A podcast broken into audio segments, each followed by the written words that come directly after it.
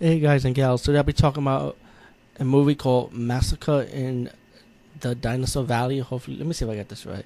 Yeah, Massacre in Dinosaur Valley. Sorry about that. And um, I don't know, man.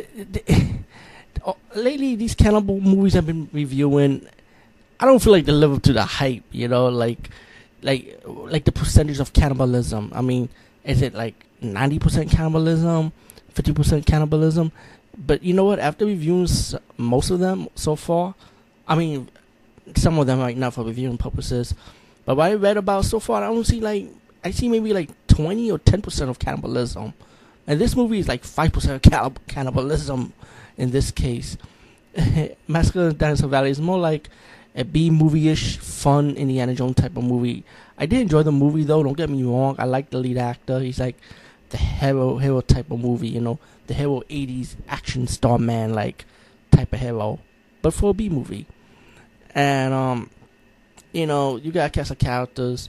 You got a professor, with his daughter. You got a guy who's taking pictures of these two models. You got a bone collect guy who collects bones, and he's the lead hero of this movie, by the way. You know, you got a cast of characters. They go on this plane ride to see the, the Valley of the Dinosaurs, pretty much. The plane crashes. A few people die, and there's some survivors that have to walk into the jungle and try to escape the jungle, pretty much.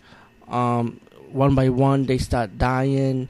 Um, then um, some of some some of the survivors from that start meeting up with cannibal tribes, and that's when you have your kill scenes where a cannibal, when a cannibal killing one of the members and eating him up, you know. And typically that's the only kill scene I've ever seen with with a with cannibal action going on. That's like the five percent, and after that, that's all.